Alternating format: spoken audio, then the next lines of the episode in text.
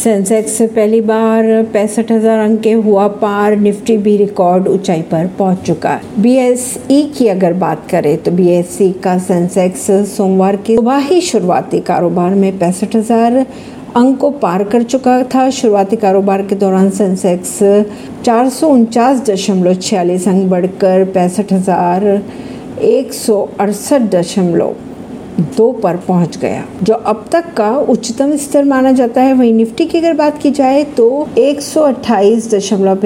अंक बढ़कर उन्नीस हज़ार तीन सौ अठारह का रिकॉर्ड ऊंचाई पर पहुँच चुका।